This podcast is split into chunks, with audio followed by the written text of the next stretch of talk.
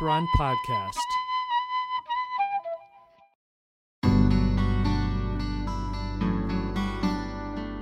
Thanks for checking out another episode of the Black Cats Run podcast.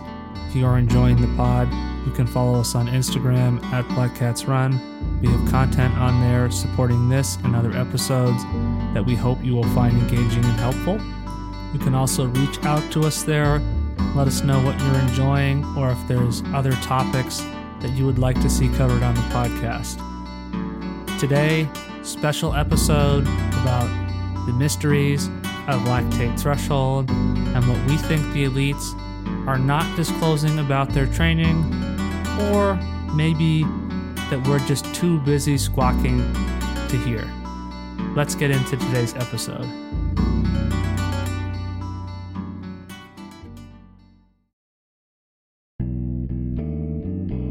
This is an emergency broadcast of the Black Cats Run podcast.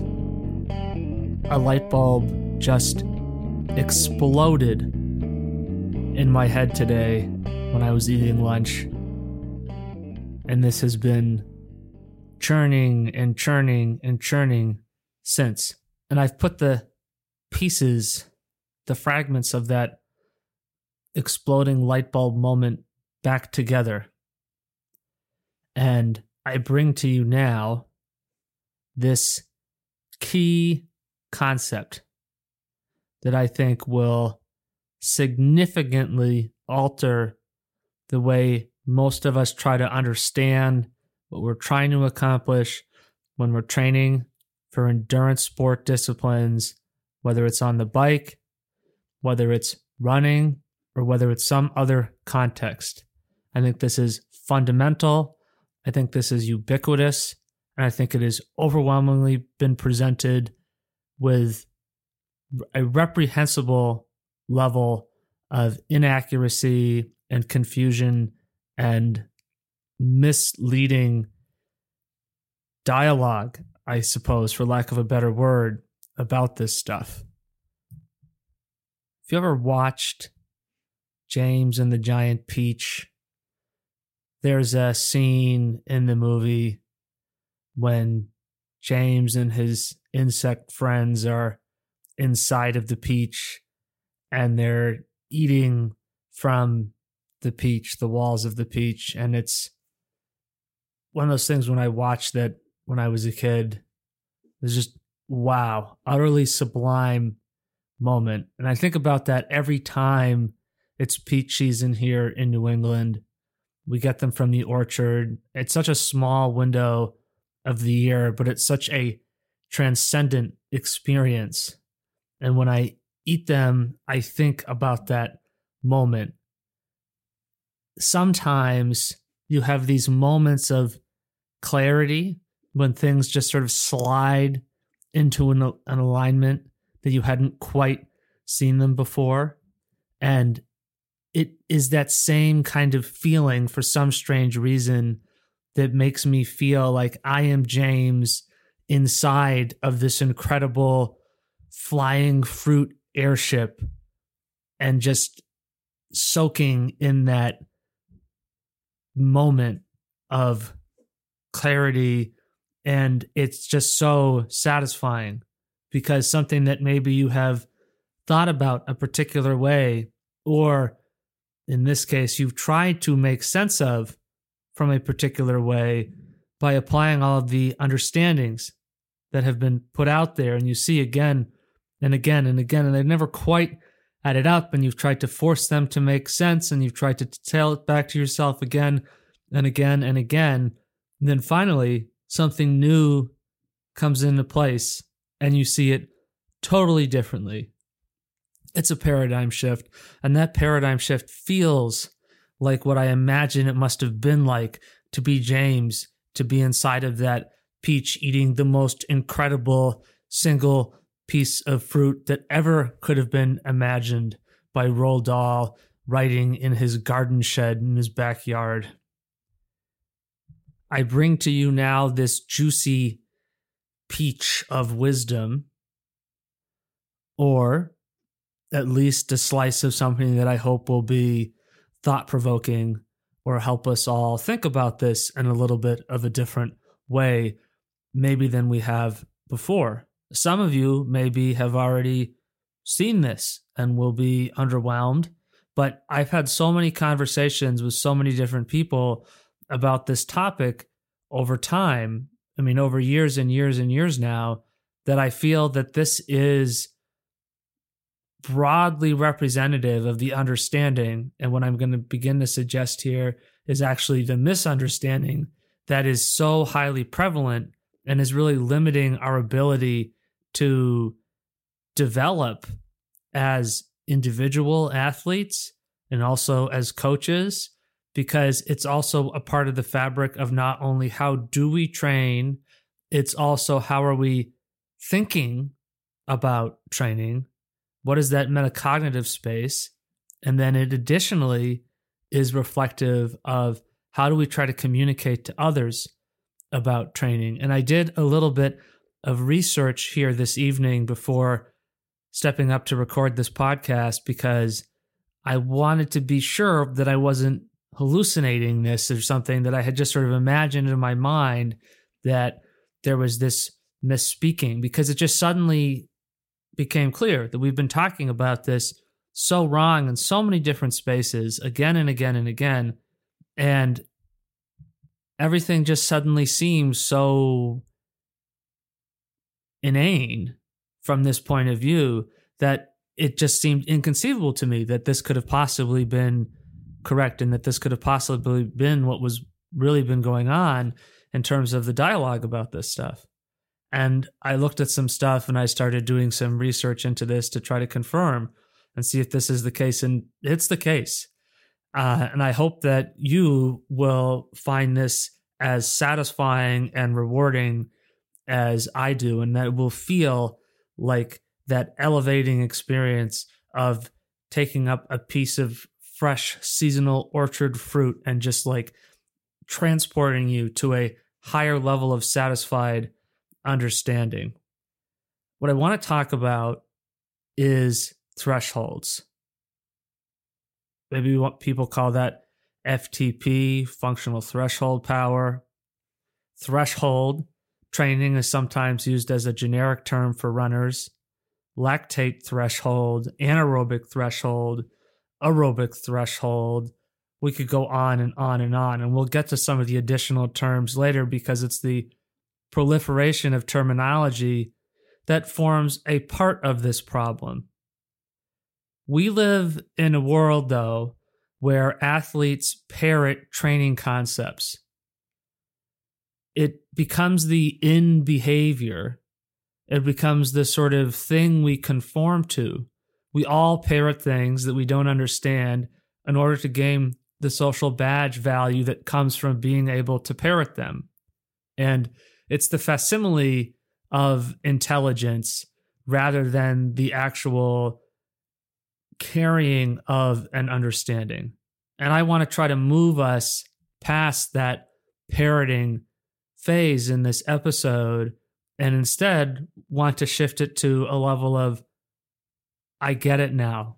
Try to give and impart to you that same sort of sense of aha moment that I had today when I was eating lunch. A lot of elite athletes don't actually understand training, and this is reflected by the fact that it's very difficult to make a transition from being an elite athlete to being a coach. Now, part of that is when you've had a relatively I emphasize relatively, relatively easy experience in terms of getting good at a sport, it's hard to relate to the experience of people who might be struggling to a much greater degree than you. But I also think it's the case that for elite athletes, there really isn't much of a need to understand. You can get yourself in a situation, especially if you're good enough, where you're going to get the kind of support and guidance and intervention where you almost can sort of default to sort of being marionetted along and you don't need to really apply a critical level of understanding in order to develop and become successful because somebody else is just telling you exactly what to do and whether or not you understand the purpose of what you're trying to do or how it's supposed to work doesn't matter. But people are going to ask you about what you're doing, and they're going to ask you to explain because it's in our nature to look at people who are doing the best in the areas that we aspire ourselves to improve at or become at least moderately competent at and wonder, well, what are you doing? You know, is there something here that I'm not doing? I see you're better than me, maybe borderline infinitely better than me when we look at some of the very, very best people in these sports and we compare it to the rest of us mere mortals. And I think it becomes clear pretty quickly that, you know, that puts you in a tricky situation because you need to say something to sort of like engage your audience. And I think that's where that parroting behavior comes in is that people just sort of default to like being in a job interview. Okay, here are the important things to say. Here are the right messages to share. I'm going to put these words out here, but we don't necessarily have a key understanding of what we're talking about. And it's very easy to start saying things that sound interchangeable to the layperson, but actually lead to this domino effect of people not understanding. And it's not just the athletes who are parodying this stuff. A lot of coaches, including coaches of elite athletes, don't understand this stuff.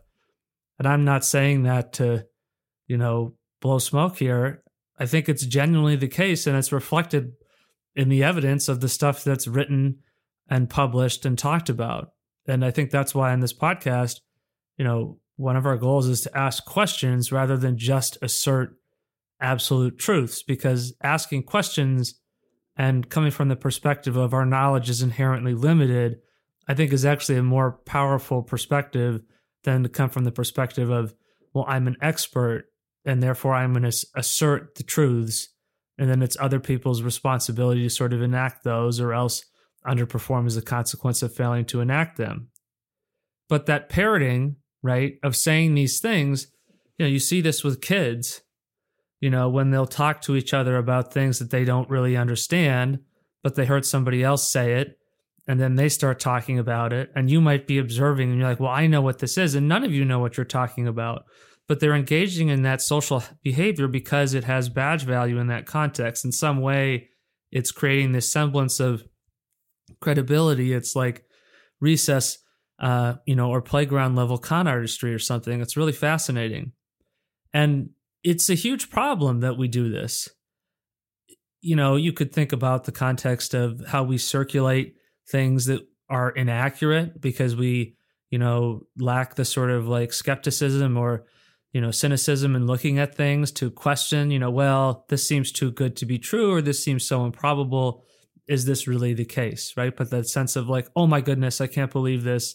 And we have this knee jerk reaction to just take something and push it back out there. But where's our process of trying to evaluate or think through that stuff? And it might be that it's a product of how we learn, which is to be able to parrot the knowledge sufficient enough to be approved or get that, you know, stamp of acceptance, that seal of approval through something like maybe a standardized multiple choice test, because that's what we decided as a culture uh, intelligence was and, and how that could be quantified or evaluated over a century ago. So why exactly is this a huge problem, though?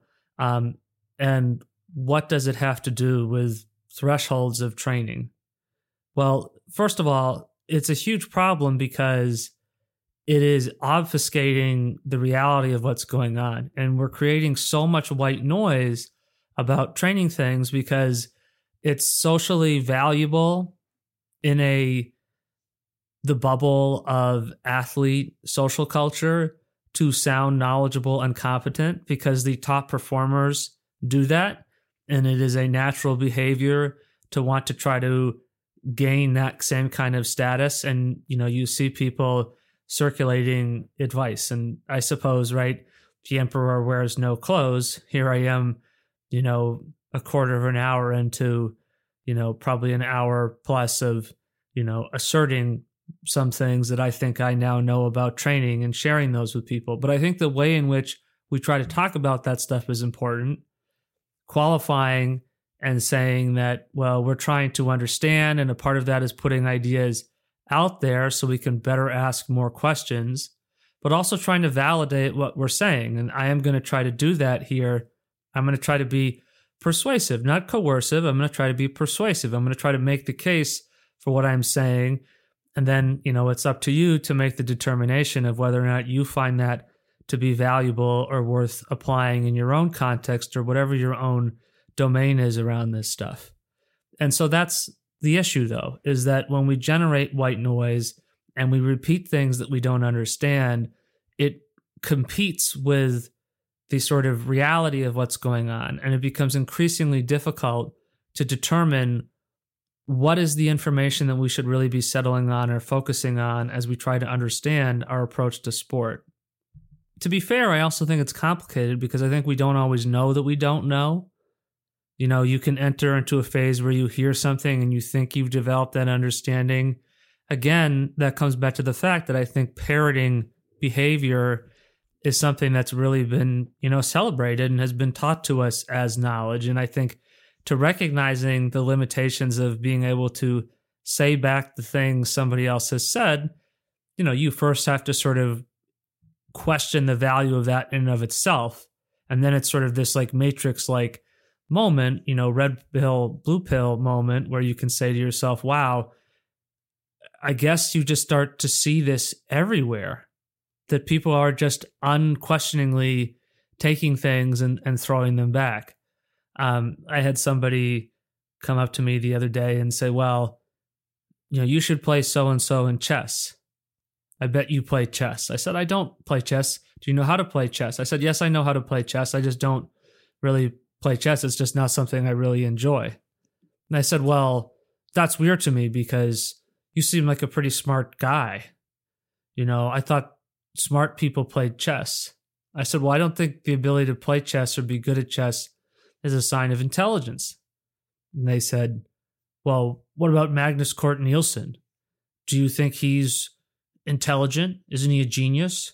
I said, I think the only thing we can know about Magnus Carlsen is he apparently must be reasonably good at playing chess. But what's the transferable value of that? What's the significance of that outside of that context? I mean, Bobby Fischer, you know, had an incredible reputation as a chess player, and now he has an incredible reputation as thinking some pretty outrageous anti Semitic things, which are really not consistent with being an intelligent person at all. So the way in which we evaluate this stuff and what we value as intelligence and understanding is also something we have to sort of navigate here. And if you can sort of cross that first barrier of understanding, I think it becomes easier to start peeling back the layers and you start to hear people saying things and then you can start to question or ask the question you know, not in a harsh, judgmental way, but in an authentic way of like, well, what does that mean? You know, how do you know that to be true? And oftentimes people don't know. It was like, well, I heard it.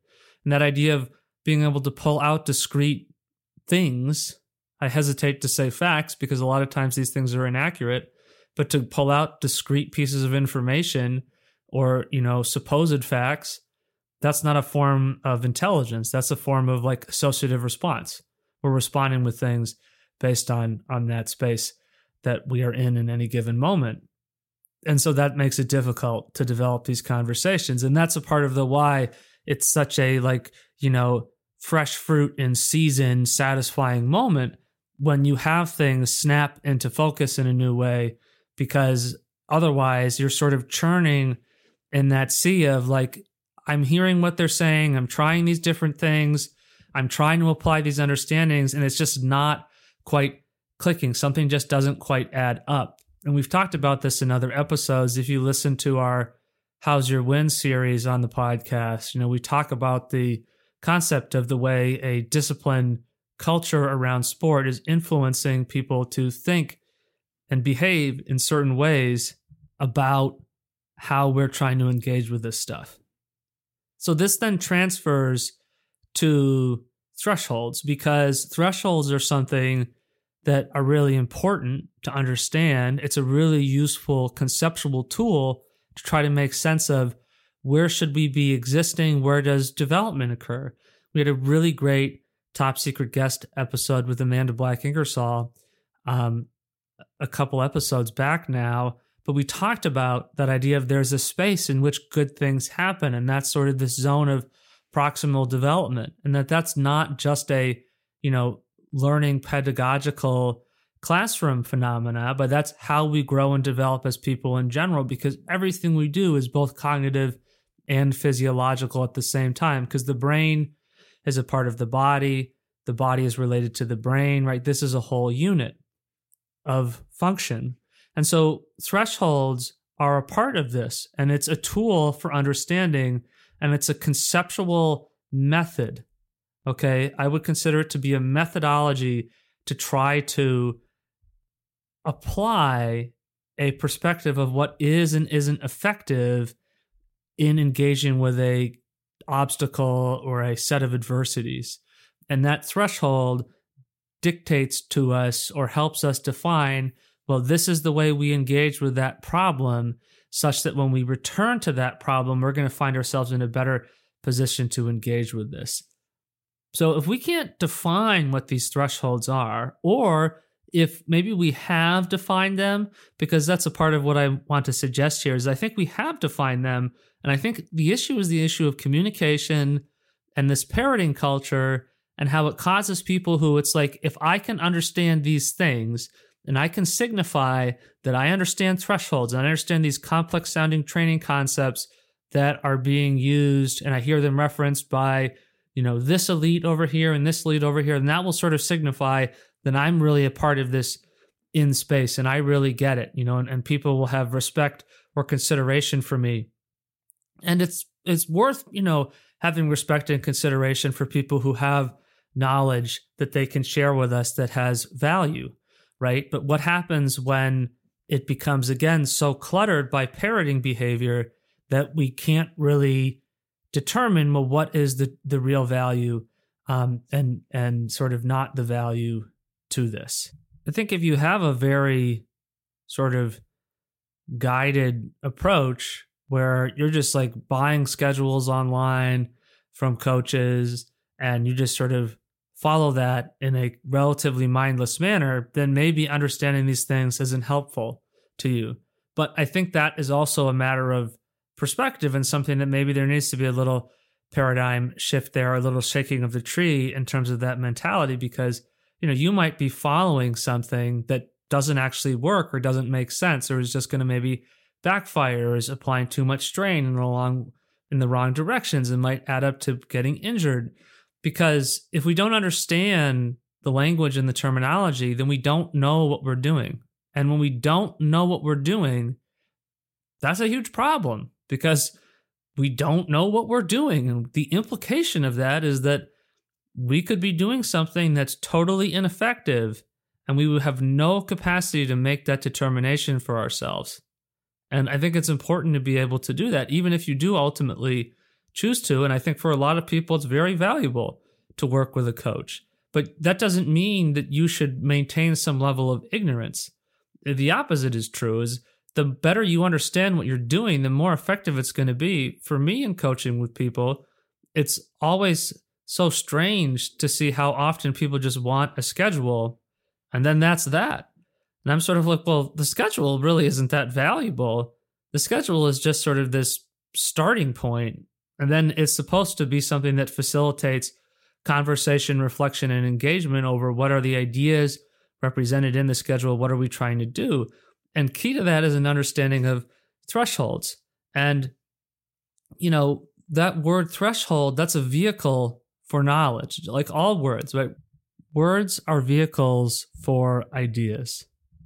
And what we're going to try to do here is we're going to try to put these on a scale. Now that we've framed the problem and the sort of space that is making this an issue in the first place, the way we are engaging socially um, and behaviorally around talking about training, especially around training ideas that might be more complicated, like threshold, right? Something where we can sound really knowledgeable and expert if we have something to say about it, even if we don't really know what we're saying. We take advantage of our mutual ignorance because most of us won't be able to tell if what you're saying makes any sense anyway. So we sort of just play, you know, that game of blindfolded ping pong and pretend there's still, you know, a ball on the table when there isn't. So I want to put these on a scale and I'm going to post some stuff on the Instagram to go with this episode, which I think will be super helpful. So I encourage you to go over to that at Black Cats Run on Instagram so you can see these. And I think it will significantly uh, open up that level of understanding. There's no such thing as you know visual learners. That's that's a total myth. But that doesn't mean that there's not value to being able to see something like this so we can understand how this stuff relates. And I have some tangible, specific data that I want to share. Lactate threshold and FTP and anaerobic threshold and aerobic threshold, these are not all the same thing. And people use them interchangeably. And your understanding of those is going to radically alter in one direction or the other how you approach your training. And it's going to, in consequence, radically alter your experience to the point of making it an awesome area of growth and achievement and satisfaction on one extreme to making it so you give up and burn out and develop a sense of you know incompetence and inability on the other hand and that's not an exaggeration to say that that is how significant the difference in these understandings are. So here's a quote from an article um, or i guess a notes from a, a podcast. I'm not doing this to pick on this but it's one of the things that i came up with when i was trying to research and say okay am i just imagining that everybody's saying this wrong? Um, or or am I, you know, really realizing something more clearly for the first time? And um, this was a podcast from Scientific Triathlon that the intention was to clarify these thresholds. And here's uh, what the quote says. Quote, the aerobic threshold measured in a blood lactate test is the same as the ventilatory threshold 1 measured in an RER, respiratory exchange ratio test. The lactate threshold or anaerobic threshold is the same as the ventilatory threshold 2. This is also roughly the same as the functional threshold, unquote. So this is basically false. Now, yes, we can construct labels however we want, but what I want to communicate to you here is that this isn't the lactate threshold. Basically, this concept in cycling that FTP and lactate threshold are the same is total bogus. Okay? It's total crap. That's not true. And this becomes really significant because people take their FTP and they equate that to lactate threshold and then they try to do workouts by applying those FTP values and it doesn't work. Okay? It literally doesn't work because that's not physiologically correct. Okay? And this quote is an example of this kind of thinking, right? That it's just using all these different terms and it's putting this out there, right? And if so, you're in a position where you're like, I'm hearing all this stuff, I don't get it, I need to understand. And this is an example of something where, you know, it starts off and it looks like it has all the potential and it just falls into that rhetorical space of of becoming parroted gibberish. Um, and you know, no knock on the overall integrity of of the scientific triathlon stuff as as a resource. I I have no opinion about that overall, to be frank. But I pulled just that one quote because I think it speaks to and is emblematic of the the nature of of the problem. Um, and we would you know give them credit and say maybe if you had conversation um, with the author or authors, maybe they would, you know, have a clarification there. But but that's a part of the point, right? Is that when we're talking with folks um, about this stuff, we need to speak correctly and accurately, or else people are going to do things that just aren't going to work. So I did a lactate threshold test today. Um, I got inspired from an episode the other day, looking back at that stuff, and I'm looking, oh, I'm going to get some more test strips and I'm going to replace the battery. I had to replace the battery um, in the lactate plus meter, and I'm, I'm going to start looking at this stuff again. And this was before I kind of had this epiphany, which now that I've had this epiphany, I'm way more amped up about trying to apply this stuff more consistently again than I was before that. It was just sort of on a whim of, well, you know, maybe we'll get some test strips and just sort of see what's going on. You know, what's what's my FTP actually right now? Um, and now I realize I don't care what my FTP is and it's totally meaningless. So how did I change my mindset about this in the last, you know, 8 hours? So if we look at my data, okay, that's where we want to start.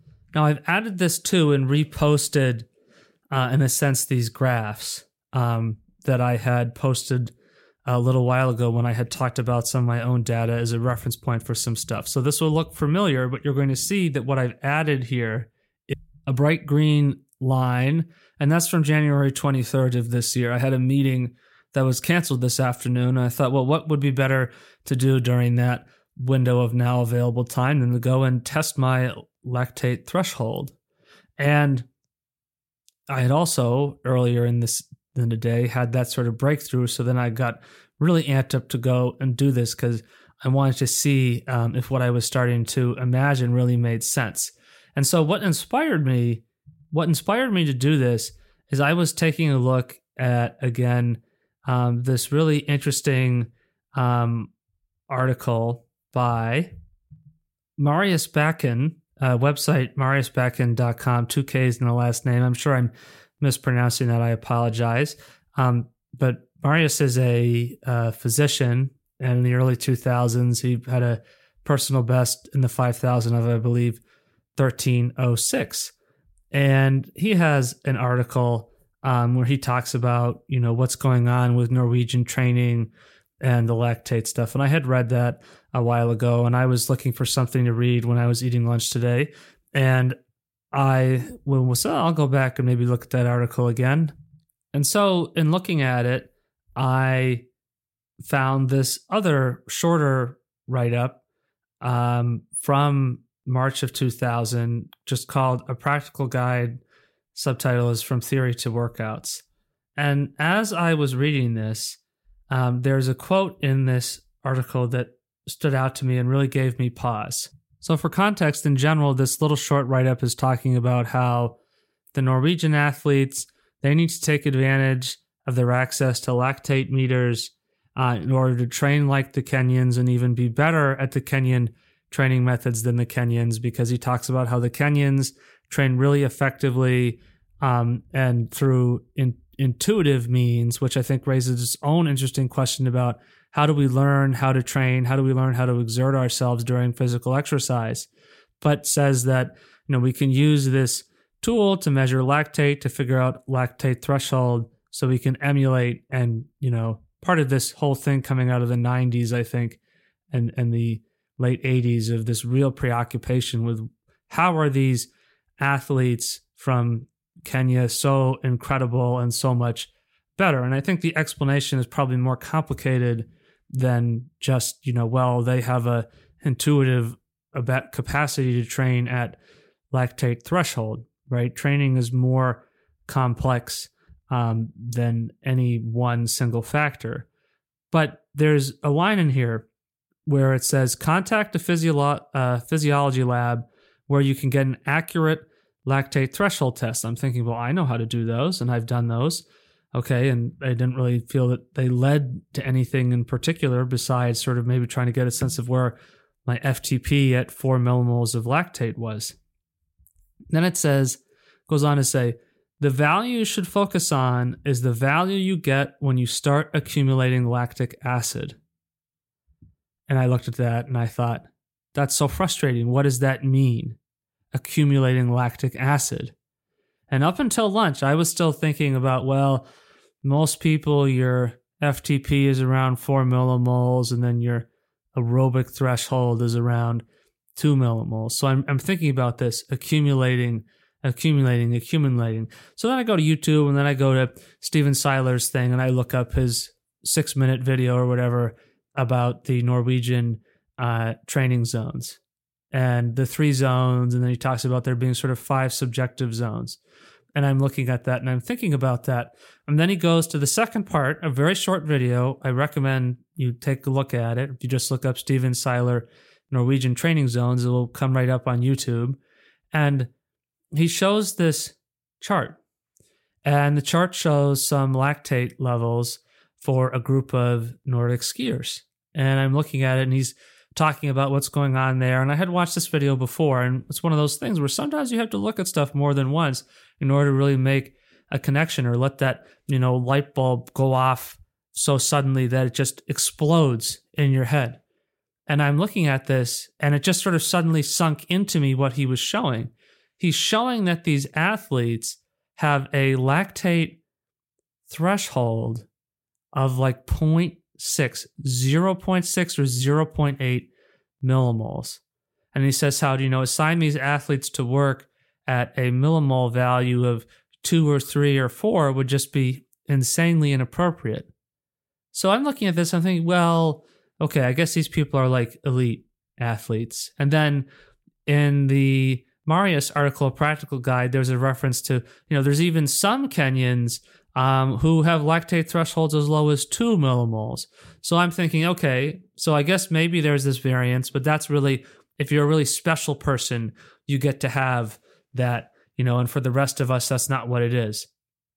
But then I'm thinking, like, you know, it is just so uncomfortable for me to train at four millimole. I can't do that for any extended, you know, you know, length of aerobic interval. I can't FTP along, um, so to speak, for any great length of time. Um, and then I'm thinking, you know, you know, even two millimoles can be hard. And I had told the story or the anecdote. Um, I don't know if maybe somewhere in between story and anecdote. Let's not make it more grandiose than it really was. But I shared about when I got my lactate meter at the end of 2018. I sort of went off on this six to eight week odyssey of designing elaborate, insane workouts for myself on the Wahoo KICKR using erg mode, targeting that two millimole um, intensity. And then it occurred to me in this single moment that I wasn't actually training at two millimole. I wasn't training at that threshold.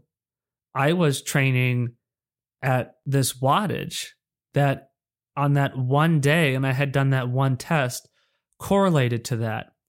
The purpose of testing your lactate threshold isn't to figure out how many watts you can do at lactate threshold. That's going to change from day to day. And we've talked about that variability in, in threshold on this podcast already. But it's going to change day to day. But what doesn't change is the point at which you start to accumulate more and more lactate. Okay. So if we go back to my data here, and what you see with that green line is you see it goes along and, you know, it trundles along and then it gets to about 250, 260, it goes up. And then there's sort of, you know, moderate growth. And then you get closer towards 280, 300, and then it really starts to climb. You know, it fits right in kind of the mid range of, you know, most of my data. And then I also throw in the heart rate results on the test just to have that as a reference. That also seems consistent. I actually had a pretty low heart rate um, here, which in the past I would have been like, what does this mean? This test is invalid. But now I'm having a totally different thought process about this. So then I isolated um, just this new line and I put it against um, the very first lactate test that I did and the most recent one previous to now, which, you know, that was in November of 2020. Now it's January of 2023. So quite a while. And we see this um, shows about in the middle. Interestingly, um, and I started testing the lactate all the way at the beginning of my steps, which I had sort of been passing on that um, in some of these other tests in order to just save test strips because I'm like, well, I kind of already know I don't need that. And I still didn't need to do that, but I just, look, I haven't done this in a while. I want to sort of see it through all the way from the start. And you know, you can see more clearly what happens that I get to about uh, 240, between 240 and 260 watts. And that's when it starts to go up. And then it sort of goes from one step to just two to just 2.2. And then it jumps up to 3.8. And then you can see the heart rate stuff there too. And I thought about that quote after I did this test. And I said, well, I want to figure out where is my lactate accumulating? Because I was looking at my brother's data, Camden, um, was, as I've said on the pod before, is an exceptional cyclist. Uh, looking at the, the test data from his test, in uh, the end of 2018 when we had first again gotten this lactate meter. And I noticed that he sort of goes along and goes along, goes along, and it's basically like 0.7, 0.8, 0.7, 0.8, 0.7, 0.8. And then it just shifts and it just starts to go up. And by the time he gets to two millimole, by the time he gets to four millimole, it's just, it's already been going up. And I said, well, okay, his lactate threshold, it's not four and it's not two. It's like closer to one. I'm thinking, well, he's a pretty good athlete. You know, he's pretty close to, you know, physiologically elite, if, you know, frankly, probably, you know, objectively physiologically elite to be fair. I'm thinking, well, so he kind of fits into that category. And then I'm looking at, you know, my data and I'm thinking about this and I'm saying, you know, what does this really look like? Is that actually what's going on here? Am I really at this other level? And I said, no. Like, my lactate threshold is less than two millimoles. It is less than two millimoles. And so if I do an FTP test, which is supposed to be this thing, which my FTP, my steady Watson races for whatever reason, is very close to what these tests will say my four millimole value is. But that's not lactate threshold. And then I looked up this YouTube video. I said, what, did, what does Jack Daniels say about this? Right? Um, we don't have anything against Jack Daniels on the podcast, right? We've just talked about how something like the Daniels running formula as a system, right, for teaching about training can be sort of challenging to use and the limitations of that kind of an approach, right? But so I looked at that and he has this nice little three minute video. He draws the graph and then it starts going up and it says, look, when it stops being level and it starts going up, that's the lactate threshold. So I said, okay. I look at the data and it's clear to me that my lactate threshold is somewhere around maybe 1 to 1.6 millimoles of lactate. That's where I hit my lactate threshold. And if you look on the Instagram, you can see I zoomed in just on that phase and I sort of brought the, I adjusted for the differences in watts and just said step to step to step. And what you see is at the point when it starts to go up across all of them, when you bring them into alignment, they all are going up after about 1 to 1.6 and the trend is very clear when you look at that. And i you can see i even posted a line um, with some uh, colored trend lines. And you'll see that that's the point when those lines they all start to climb up. They go from sort of like you know dolphin kicking along if you will. So being you know relatively level to with slight you know fluctuations along a tenth or so of lactate millimole. And then they all start climbing. So, what's the point at which my lactate is accumulating? It's at less than two millimoles. That's where my lactate threshold is. And I'd be tempted to look at that in and of itself and say, well, I guess I just suck as an athlete.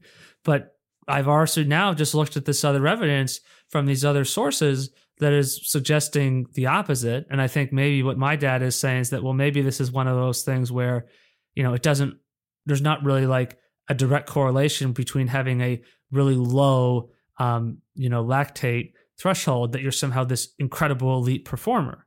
But it might just be the case that, as is so often the turns out to be true of these things, that there's just individual variance, and these aggregate numbers of, you know, saying, you know, well, four millimole is this and two millimole is that. That's not really useful or helpful.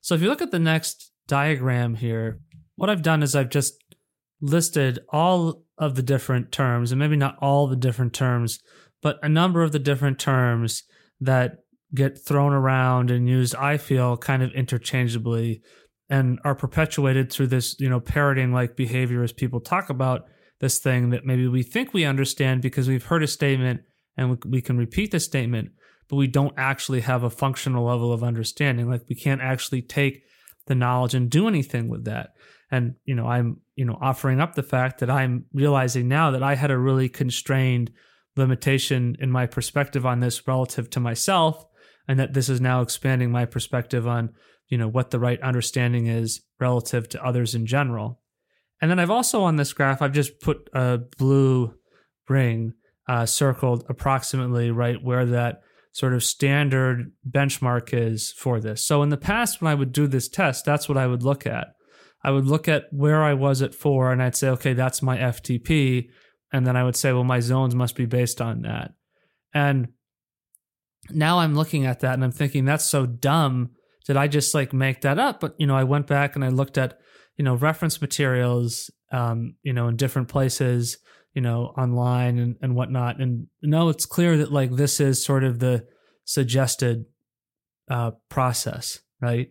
So, and if you look at the, you know, Marius article at the next slide here, um, I put a little uh, blue bracket around and I also overlaid uh, sort of a dotted turquoise line to kind of show what my graph might look like if it was like a little more even out. So according to that model, um, you know, he's suggesting that, you know, the Norwegian concept is to train at, you know, 2.5 to 3 millimoles of lactate. But for me, you see that that's significantly above the level at which my lactate starts to accumulate. So we have this suggestion or this guidance of how, you know, I should be exerting myself, but it's also not at the point where lactate starts to accumulate. So that's also well above the lactate threshold. And so the one of the sort of shifts in my mindset here is that we're not trying to test the watts. We're trying to test the lactate. And we're just leveraging this idea of a constant incremental increase in the watts to try to find the point at which the lactate goes up. So then you know that's the level of exertion that is your lactate threshold. And it's a significant, but also very subtle change in feel, where it goes from feeling ridiculously easy to feeling like there's probably some sort of a limit to this, but I probably wouldn't get that to that for quite a while. And another mindset issue I would have about this stuff. In the past, I would look at this and I'd look at the heart rate, or I'd be like, I can't believe my FTP is that bad, you know, blah, blah, blah, right? All that kind of self questioning, self doubting stuff that I think is common to people when they're feeling motivated or, or want to sort of give themselves some positive, positive reinforcement about their athletics. You know, and I did a 16 mile road race, the Boston Prep 16 miler um, on Sunday, and today's Wednesday, right? So could that have an impact, right? Am I really recovered from that? And I was like, well, it doesn't matter because the lactate is going to start accumulating at where it's going to accumulate. And you see when I align it with that past data, which was taken at different points, it's always happening at, you know, within a few tenths, approximately that same zone of about, you know, 1 to 1.6 millimoles of lactate. And then, you know, I said, well, is that impacting heart rate? Because a lot of times in the past, I've exhibited much higher heart rate. You know, and to that regard, I say, well, it could be fatigue from the race. It could be just sort of, you know, totally meaningless. Um, and then another thought that I have, and this is a hypothesis, which maybe seem, could be unlikely, and I acknowledge that.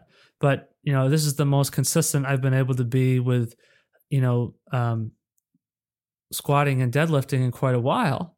And I'm wondering if, well, maybe I'm getting the benefit of that in that it's just cardiovascularly less intensive to do that work. Now, it's not raising my FTP, but is it going to raise the possibility of what I might be able to do for a, you know, maximum 60 minute effort right now? An FTP is not lactate threshold. Okay. They're not the same thing at all, despite the way we use these terms. So, one way to sort of test this hypothesis would be to retest number one and see do I still exhibit the significantly lower heart rate at these millimoles? And, you know, does that offer any kind of support for this theory that increasing my strength training has made producing these um, watts at these these levels just way more comfortable? And then I think the other thing to try to look at if you want to verify this is to say, well, I see a rapid adjustment um, or really fitness improvement, I guess, not really an adjustment, a fitness improvement, if I start working on these lactate threshold levels based on the perspective and understanding they have right now. And I think a broader concept that comes out of this is that these Norwegian athletes, Ingebrigtsen, Gustav, Kristian, um, the you know triathletes from Bergen, um, and then these Kenyan athletes that Marius is referencing in his writing, they aren't training the way that we think. Okay, they're not doing what our parroted narrative makes us imagine, right? And then that's further complicated by the discipline narrative in the sense that we just must be in conflict with pain. And that's just, I think all this is showing that's a total myth. And this is a rhetorical issue. We aren't speaking clearly about this stuff. I also think there's some obfuscation and gamesmanship going on at the high level, some sort of like, you know, fog of war type behavior where the representation about LT and training zones is ambiguous at best. And I think that's slightly intentional. Um, you can't really get the sense or reach this conclusion from watching what these different athletes are doing on YouTube, right? And trying to like really puzzle through that. You're not going to get anywhere. At least I didn't. Um, and if you can see see through that, then you know genuinely, you know, kudos to you. I that's not how I made this connection. I think also about how those workouts that I designed based on the data that I thought I was using correctly from the lactate meter um, in 2019 in that winter, how they were successful for me. I could execute them like 50%, maybe two thirds of the time at best. And now what I'm thinking is that, well, I was going off of the wattage that associated with two millimoles of lactate on whatever the most recent step test I had done. And I think the reality is when I would go to do those workouts that that wattage that I was prescribing for myself, some days maybe I was fresher or I was feeling stronger. And so maybe I was producing those watts at, you know, 1.6 millimoles. And then other days I would be over that. And then I would be failing, right? And I think that the reason for that, you know, failure, and I started to have more difficulty as I went along. And I think I started to lose some of that just sort of initial excitement. And so whatever that adrenal response started to decline. Um, and I've said how I, at one point, I did a, a third test and I was like, oh, my levels are going up. This is great. And so then I bumped up my levels in the workout and the workout I tried to do was just such an abysmal failure that it just totally turned me off from that. And one of the other interesting points that Marius mentions in that practical guide write up is he says that, you know, training too close to the four millimole is like very heavily associated with overtraining, right? Which I think we could th- think of as analogous to like people being like, I'm not doing this anymore. This sucks. I quit. So I think the reality here, if we're going to simplify is that my data is showing that my lactate threshold is one point, let's just, you know, use a single number, is one and a half millimoles. Okay.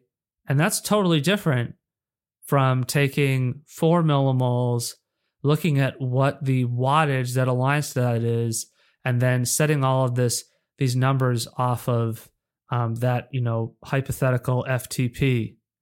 So what I'm going to do next is, you know, I suggested that, you know, we don't really understand what these Norwegians are doing, or I guess supposedly by, you know, inference, what the Kenyans, these Kenyans are doing, at least the Kenyan athletes that Marius is referring to, although he doesn't seem to mention any by name per se.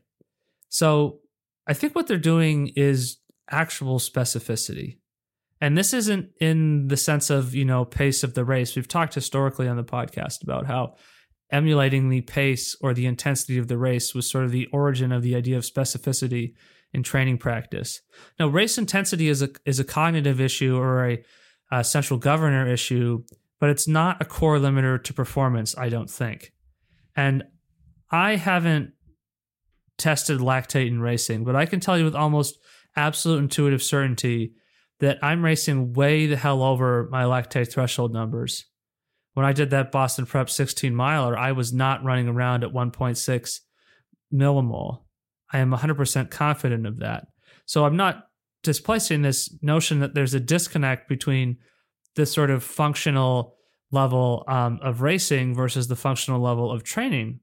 And, you know, part of that is, you know, LT isn't something that I can do for quote an hour. And Jack Daniels says, well, you can do that for an hour in that little video I referenced.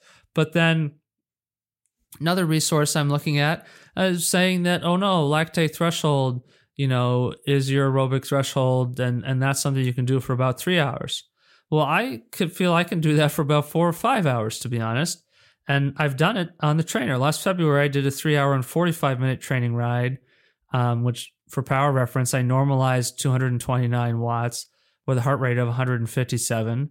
And it was very much a steady state uh, ride. Um, so the normalized power was within three watts of the average power. So maybe not even a point of making the distinction there. But, um, and I would say that, you know, that was at my lactate threshold exertion at the time. And it was certainly consistent, you know, with the heart rate data I had today, which suggested a heart rate of around, you know, 157 to 160 for that. Now, I'm not an elite athlete. It's not like I am going out and performing at this incredible aberrational level of capacity. So I think it's bullshit to say that the lactate threshold is tied to a 60 minute duration. It may be the case that four millimoles um, that anaerobic threshold or ventilatory threshold too. All right, again, right, we're wading back into the all these different terms that are designed to maybe mean the same thing. Um, but like maybe that's tied to an hour. But FTP is not lactate threshold. So why is there so much confusion about this stuff? Why does it work out like this?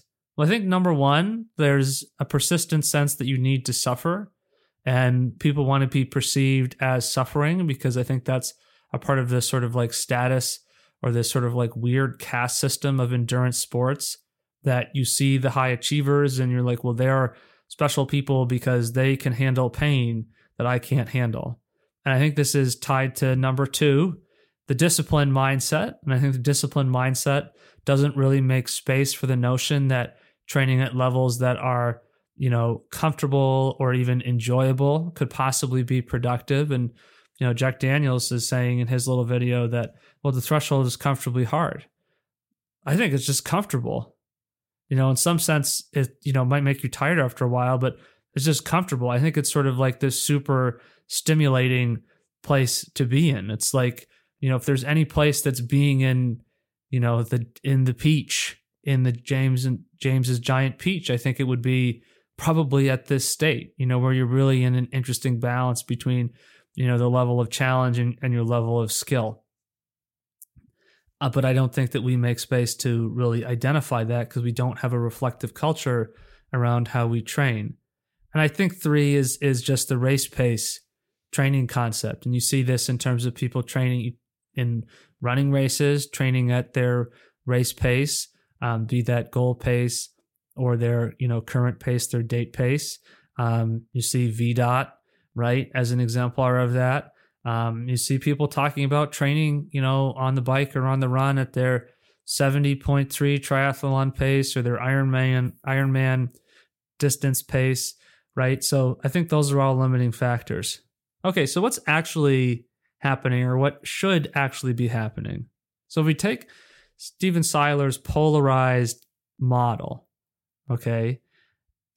That's reaching the conclusion through observation that most of the successful, the most successful uh, endurance athletes at the high level of the sport are doing about 80% of their training below the lactate threshold.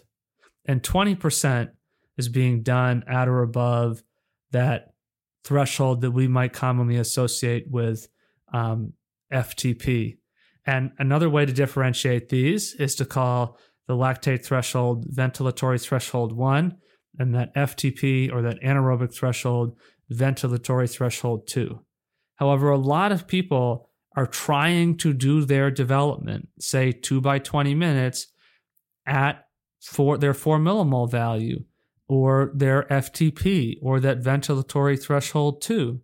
And I think that's what the FTP tests are creating for people is it's creating a reference point for that. And as you're seeing this idea of in like in a seven zone model of like, okay, well, zone four training, two by 20 minutes at zone four. And it's just not really possible. And I think it's interesting that people can go out and do that because I think it says something about, you know, in a given context, how much higher um, above that lactate threshold can we work? And I think the answer is quite a bit. Um, but like the other problem here isn't just that you know the FTP is just an unreasonable value, but it's that the LT number isn't standardized. Okay, it's different, and you can't know unless you test it. You know, and there's a significant difference between for me being at 2.2 millimole and being at 1.6 you know one you go up a little bit and the sustainability factor of what you're doing changes dramatically and so that means you know, for me, four millimole is overreaching. And that's not just me. It's Stephen Seiler gives that example in one of his YouTube videos again of those cross country skiers who are hitting their lactate threshold at like 0.6 or 0.8 millimole.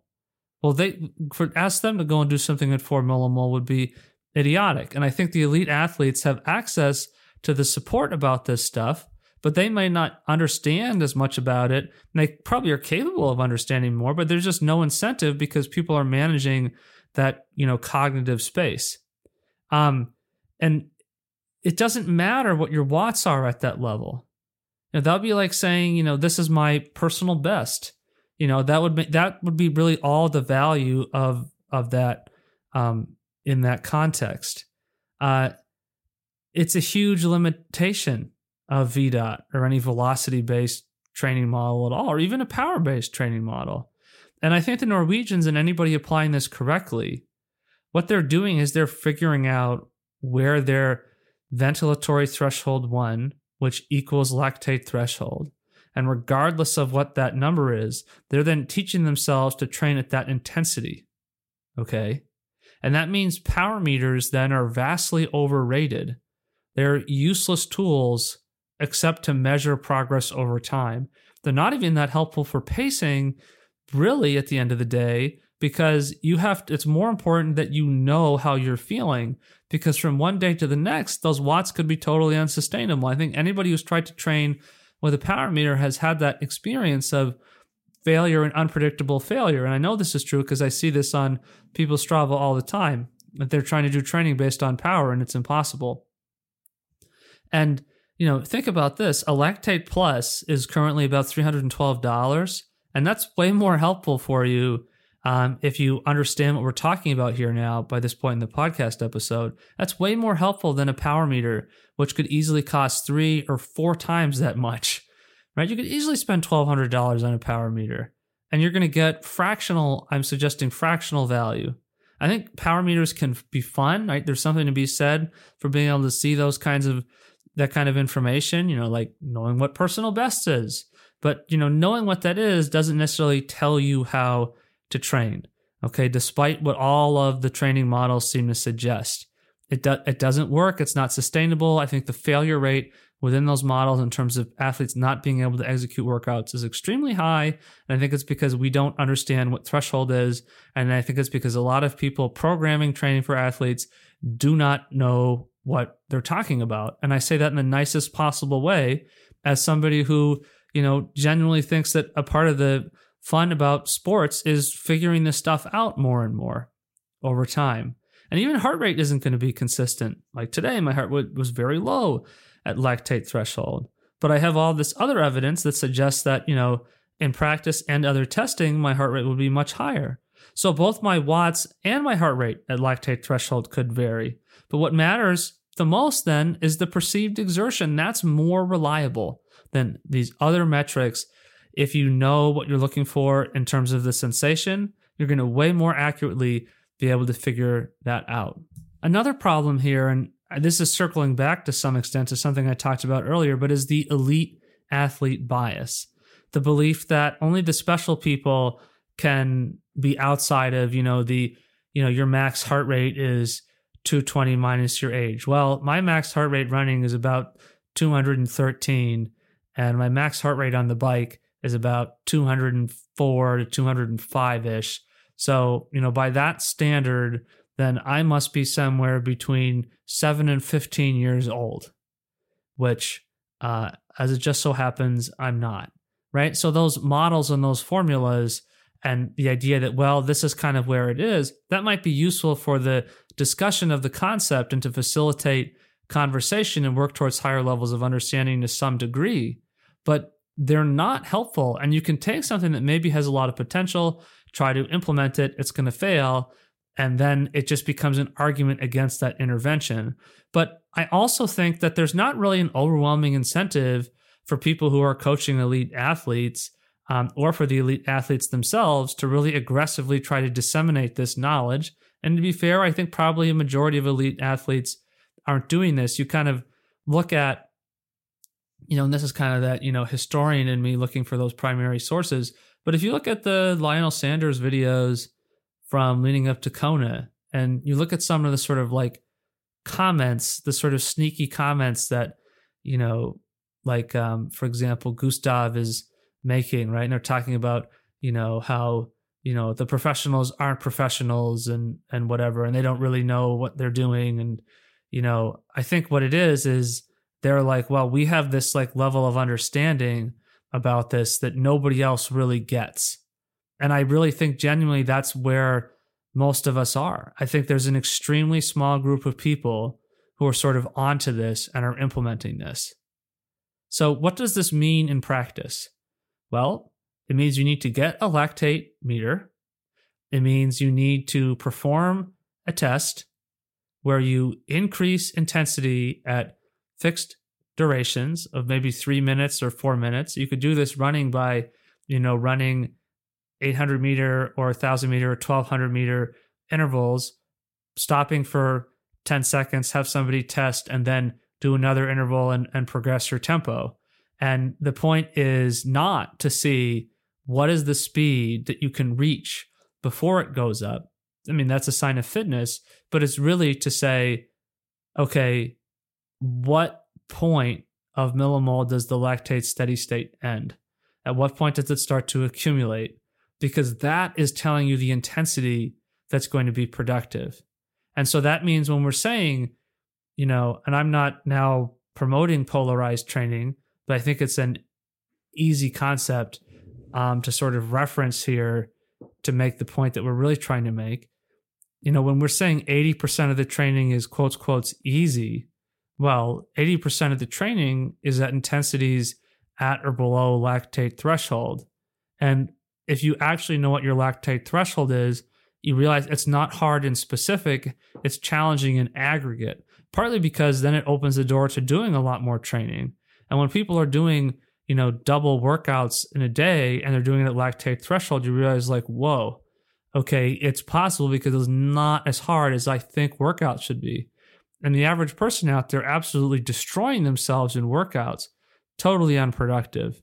Um, you could argue too that is this sort of what the Arthur Lydiard guys figured out in a way, right? In their own intuitive sense, you know, and, and is this what these Kenyan athletes are are doing too? Is that there's different methods to learn, and that if this is really fundamentally effective, then it makes sense that a variety of people at different times in different contexts could arrive at the same conclusion using a totally different set of language or ideas. But we're not able to, you know, for example, we can't, you know, go back in time and test those people lactate thresholds. So from a scientific standpoint, it would maybe be considered invalid to reach that conclusion. But from a historical standpoint, you know, it's totally valid to, you know, make the assertion that there's that probable commonality there.